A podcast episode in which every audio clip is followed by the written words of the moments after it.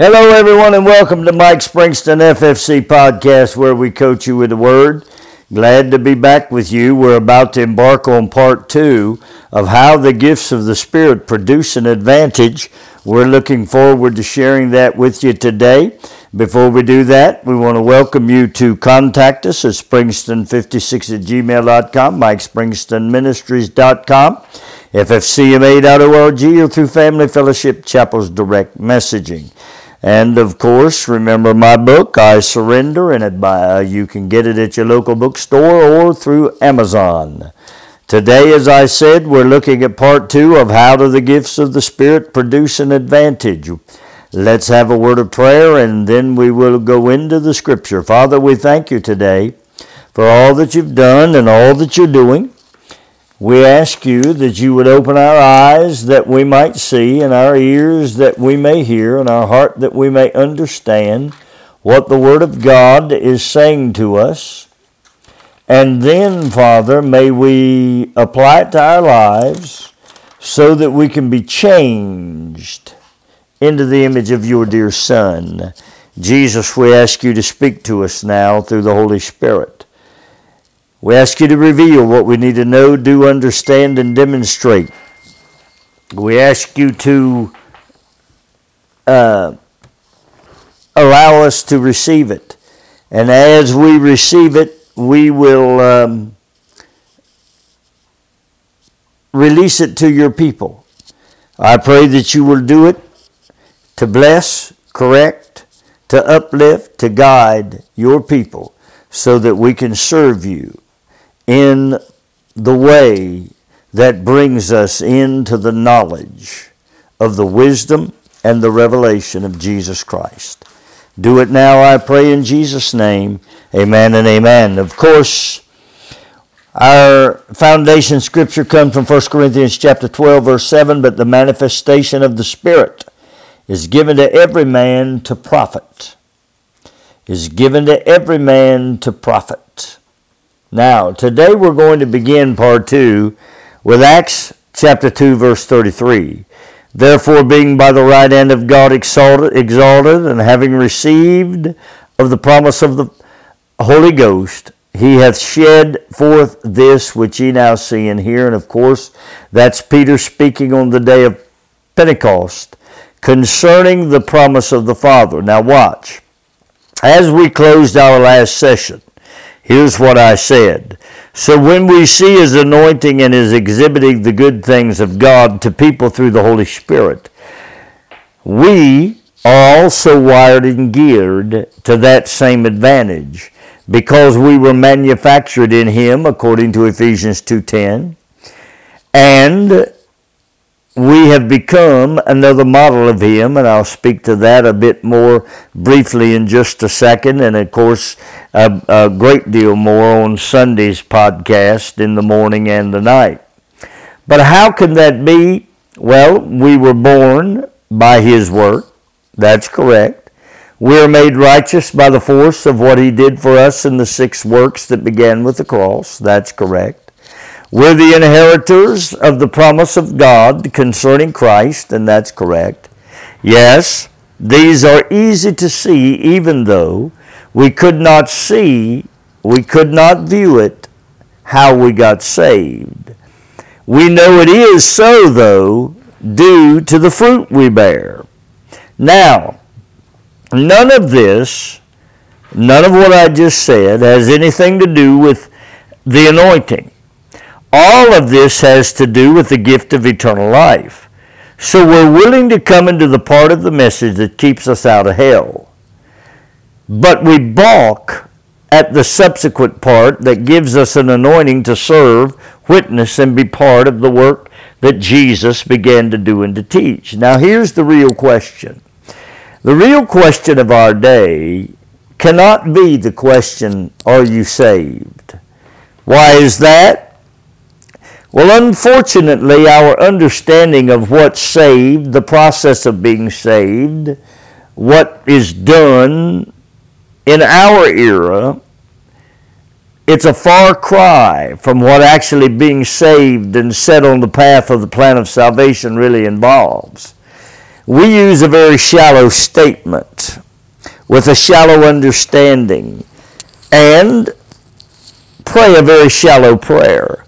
This engagement brings, of course, shallow brings shallow, a lifestyle that remains attached to the world. Now, those that have been brought under this shallow message, uh, they think they are saved due to the faulty message, the faulty understanding, and the faulty development of those who were told of their salvation that never developed in their walk with the Lord. Why should they? They've been told that by making a statement of belief that Jesus has done it all for them. Matter of fact, more or less, God's lucky to have them. And that's all that needs to be done. So they then run off and run back into the world with a false sense of security. Of course, we provide that false sense of security because we choose to misrepresent the Word of God. Now, the question should be for anybody who is coming in to this salvation not are you saved, but have you been illuminated by the presence of Jesus Christ? Has He illuminated you by what He did as the high priest, the Lord? And have you come into the promise of the Father? These questions would serve both those asked and the ones asking with a clear understanding of exactly what their real relationship to Jesus is. Has light dawned in your spirit and in your soul? Are you living by the light of the gospel? Have you been changed? That means that the old item, your old self, has been revamped. Now it's still the old self, but you've just been changed. You've, you've put off a few things and took on a few things. Now the question is, have you been transformed? This means that the old man has been disassembled and reconfigured, using the old parts to become something totally different than what it was in its original state. So, what is it? Are you living out the fact that Christ is in you? If not, then can you really feel as though what you did has secured your position in the process of everlasting life? If you live by no light and you do not identify the influence of Christ in you, then, my friend, you are no different than the demons who also said they believe. And they've said they believe in Jesus as well. Their life was not changed or transformed by statement. Why? Because they're still serving the devil. We face the days and the hour when every believer must examine themselves. Now, I'm not talking about the new believer. I'm not talking about the ones that have just been told they've been saved. I'm talking about every believer must examine themselves. This is crucial, my friend, because of the lateness of the hour in the heavenly economy. Friend, the signs point to the coming of Jesus Christ. If you're unaware of that, well, then this lack of awareness in you, in and of itself, speaks to your level of spiritual alertness. In the spirit and soul of every believer rests an acute awareness of the imminent coming of Jesus. You must turn your eyes upon Jesus and begin to develop your spiritual awareness before it's too late. This may mean that you have to go back to prayer. You have to go back and rededicate yourself to Jesus. It may mean that you begin to focus on Him instead of those things that you continued to do after you said, I believe. You know those lustful things, those desires, and that absolute want for self satisfaction. So, have you been illuminated? Is Christ living in you? Do you operate in a transformed style of behavior? Are you a servant of Jesus Christ? Are you faithful? Are you a true worshiper of the King? You will never experience the advantage of the Holy Spirit unless you can answer each of these in the affirmative. Now, my friend, this is the only affirmative action that is ever going to generate any lasting effect upon your earthly walk. It will also generate a heavenly acceptance that will cause you to operate in a completely different dimension. Now let's move forward. Now there is a, another promise that is available to you. The promise of forgiveness of sins and the love of the Father. If you are believing in Him and living your life, developing, walking out Jesus Christ in your life, being illuminated by the light of Jesus Christ, living in the life of the Spirit that is Jesus Christ, then there is a promise that is available to you that can bring you into an advantage that will give you the opportunity in the natural world to profit, to be at the advantage at everything you do. That promise is also in Christ Jesus. It was the promise that this scripture is referring to. This promise was mentioned by John the Baptist. Did you know that the baptism in the Holy Spirit was mentioned in John by John the Baptist before Jesus spoke to Nicodemus and explained the new birth? That's the plan for mankind. That mankind would go into the dimension from the new birth, go into the dimension of the baptism of the Holy Spirit with fire. Well, John the Baptist mentioned it, spoken by Jesus in John 7 37 through 39. John 14, 16, and 17, John 15, 26, John 16, 6 and 7, and 13 and 14, and again in Acts chapter 1, verse 4 through 9. Peter then speaks in it, uh, uh, concerning it again uh, after the event of Pentecost in Acts 2.33, which I began this session with. It's the promise that completes the person for whom you were designed to become. Now, how do I know this?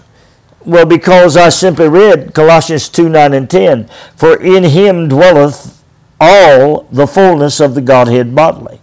What did Jesus do when he was ascended back into the heavens and reseated at the right hand of majesty? He, having been walked through the required positions from the cross to the tomb, in and out of hell, completed all of the work to defeat the enemy. He then ascends and completes the work of the high priest. This causes him to be exalted as Lord over everything. He then descends with that message and tells them in Matthew 28 and Mark 16 what he has done, and now all authority is given to him in heaven and earth, and that they can use his name to do the marvelous and magnificent works, and as they use it, he would confirm the use of his name with signs following. He then speaks for the last time concerning the promise of the Father. He ascends for the second time and then is seated. When seated, where everything is under his feet, he then releases the promise of the Father. This promise would allow him to function in the spirit of the believer and through the soul of the believer. He, through the promise of the Father, would complete the manufacturing process that was required for the believer to become more than an overcomer in Christ Jesus. Now, our world wants to tell us that all the Holy Spirit is good for is to save us. And that as He saves us, He will seal us. And that basically is the work. And all of the things that we get to live the life of an overcomer comes out of the letter or the law, the Word of God or the law of God. Now, Jesus did not teach it that way. Jesus did not say that all the Holy Ghost was going to do was to reprove you convince you and convict you of righteousness and show you that the devil was going to be judged. He didn't say that. As a matter of fact, I quoted five, six, or seven scriptures there that tells you what Jesus said about what the Holy Ghost would do. This, the, the, the purpose of the Holy Ghost and this advantage is to allow Jesus Christ to function in the spirit of the believer and in the soul of the believer. This promise would complete the manufacturing process. It would be the finishing tool that would come upon the believer as Jesus himself showed them things to come and led them and guided them until they could be more than an overcomer in Christ Jesus.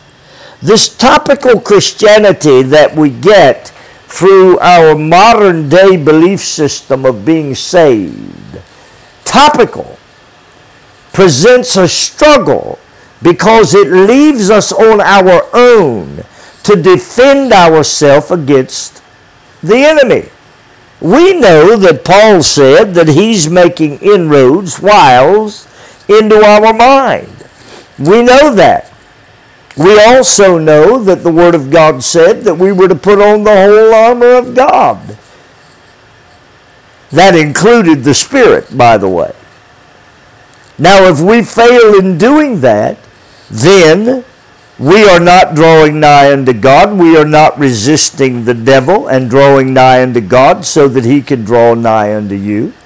No, we're not doing that at all. We are trying to stand in our own intellect and do battle with an enemy that we could not defeat to begin with and that we have no uh, abilities to defeat separate from Jesus Christ. Now, here's the final thread that must be placed in the makeup of man that would make him truly to be in Christ. This thread would place him back in the category of which the second Adam operated.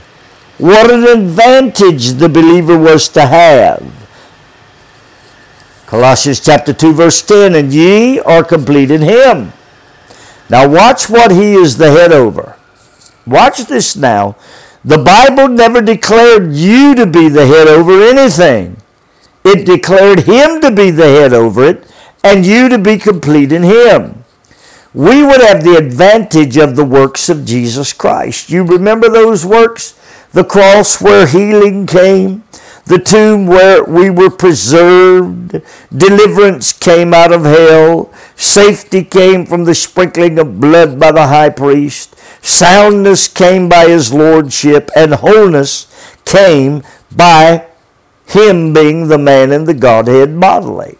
Now, greater greater than, than the advantage of the works of Jesus Christ, we would have not just his works, but we would have the advantage of him. This is the place from where a man profits. The works are astounding and amazing. But listen, friend, he is better. Now, why would I say that? Because I can read about the blind eye healed. But if I have a blind eye, I need him to be better. I can read about the leper healed, but if I have cancer, I don't need that leper's healing. I need the healing that he will give me. I need him to be the advantage in me. I need my body to respond to the habitation of the Father and the Son that lives in me. All of the stories of the wonderful works of Jesus are wonderful.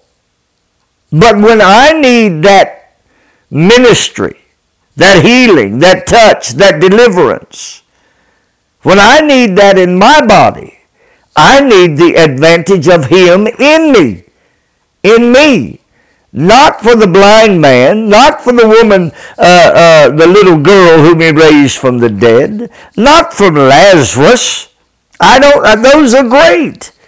But when I stand in need in my body, in my life, I need to stand and know that the one who has a habitation in me is going to do a better work for me than he did for them.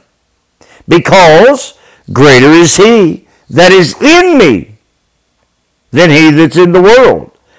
Now, if I understand that, then this is a place from where I can profit.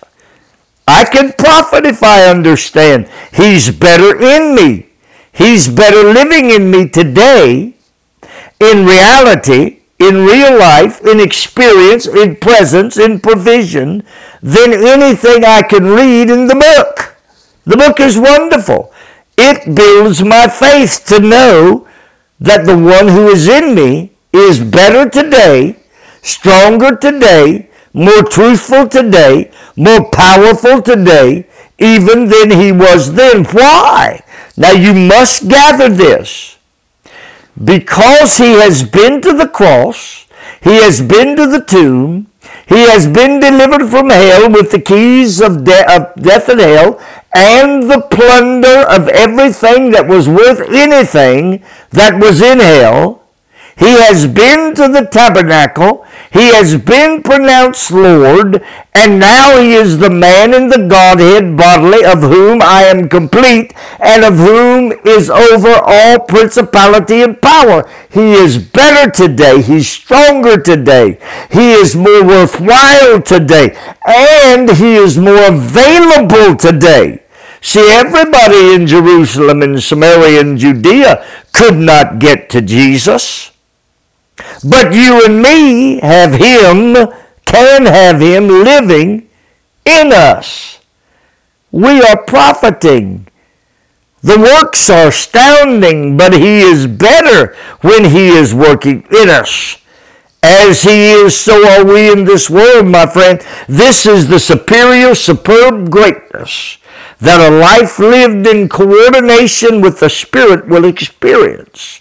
I will be able to call on Jesus and not have to wait for him to respond from the heavenly portals of heaven. He will respond from his life that he lives abiding and dwelling in me. This is great now. But we don't understand that, we don't get it, and therefore we live without the advantage of it. We are waiting. We have gone into the upper room and await whenever the Holy Spirit has already been given. The gifts of God have already been produced. The Holy Spirit is here speaking for Jesus Christ. We don't know it. We just don't understand it. We don't get it. So we wail and bemoan, pray and cry, as if God is somewhere up there and cannot hear us. We just don't understand.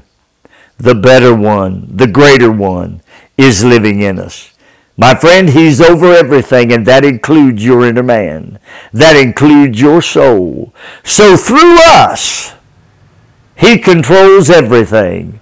Through our bowing and exalting, He expresses Himself. We live in an advantage that is absolutely insurmountable in the natural or in the spiritual. There is no question about it. And we are witnesses of all things which he did both in the land of the Jews and in Jerusalem, whom they slew and hanged on a tree. Him God raised up the third day and showed him openly not to all people, but unto witnesses chosen before God, even to us who did eat and drink with him after he rose from the dead.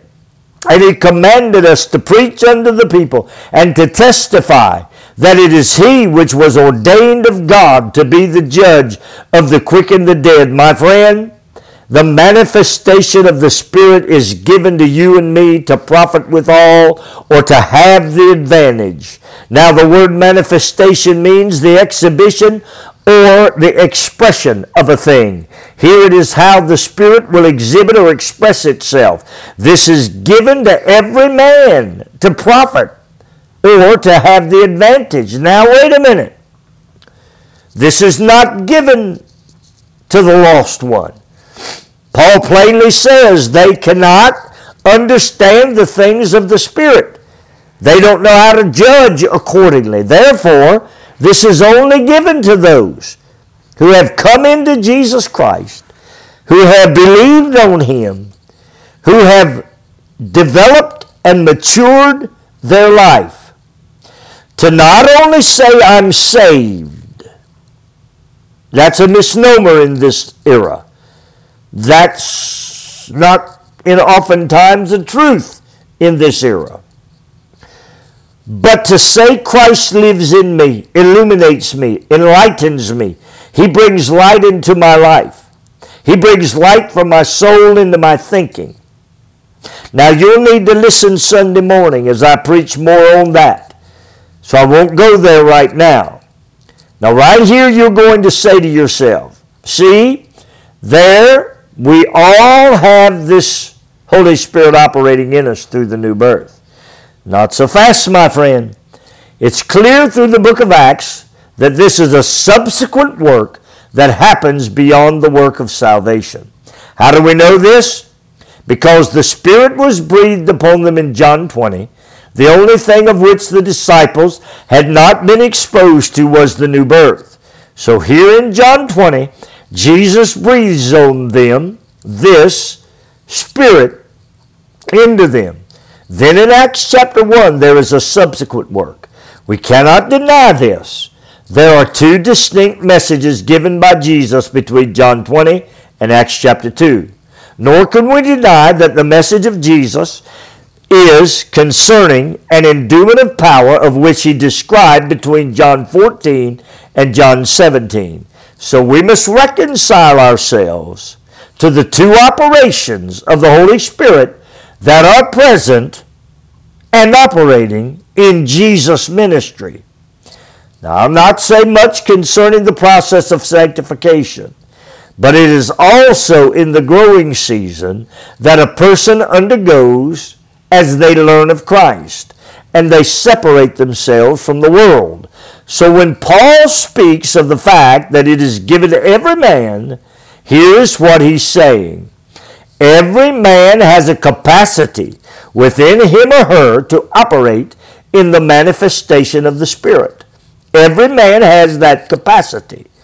Every man has the ability. Not every man yields and surrenders and sanctifies himself, dies to himself to the extent that the Holy Spirit, the advantage, can be appropriated in their life. It's been proven by scientists that when one speaks in tongues, he does so from a part of the brain that is not the natural mechanism for speech. So every man has the capacity to be filled with and operate in the gifts of the Spirit. Most men don't because they believe things that are not true. They would believe the scripture in 1 Corinthians 13 concerning charity never fails. But where there is prophecy, it'll, it'll fail. Where there is tongues, they'll pass away. Knowledge will pass away. Oh, wait a minute. Oh, wait a minute. If I believe that knowledge has passed away, then I must be somewhere out in left field because we know that knowledge has not passed away. We know that divine revelation has not passed away. And we also know that the love of God has never changed. God has loved mankind. He gave and sent the Holy Spirit into the earth for the benefit of mankind. What for, Pastor? So you'd have the advantage. If knowledge has not passed away, prophecy nor tongues have passed away either. So we must reconcile ourselves to this fact. There is a mechanism that is in every man to have the capacity to be filled and operate in the gifts of the Spirit. But just like the gift of faith, every man does not choose to use that source for the purpose of which it was intended. As we spoke earlier, men choose to remain in their human side. They can choose to reject and rebel concerning the things of the Spirit and lose out on their advantage, lose out on their ability to be more than an overcomer. They can choose to attempt to battle the enemy with their own intellect if that's how they desire. Man was never oriented to have to do that. Man was oriented from his creation to have the mind of us. Paul called it the mind of Christ. He said this mind of Christ would cause us to not be conformed or just changed by this world. This mind would allow us to prove what is that good and acceptable and perfect will of God. My friend, this is not possible to do while living under the born again condition, but it makes overcoming all of the trials and inroads into your mind very difficult. This is not impossible for you to do, just being born again. But it makes overcoming all the trials and inroads into your mind very difficult. This is why Paul was so forthcoming on how the devil attacks the believer in Ephesians 6 11 and 12 when he said, Put on the whole armor of God that you may be able to stand against the wiles of the devil. Now, my time limit is up for today, and I'll pick this up next time. But we're concluding how the gifts of the Spirit produce an advantage, part two of that.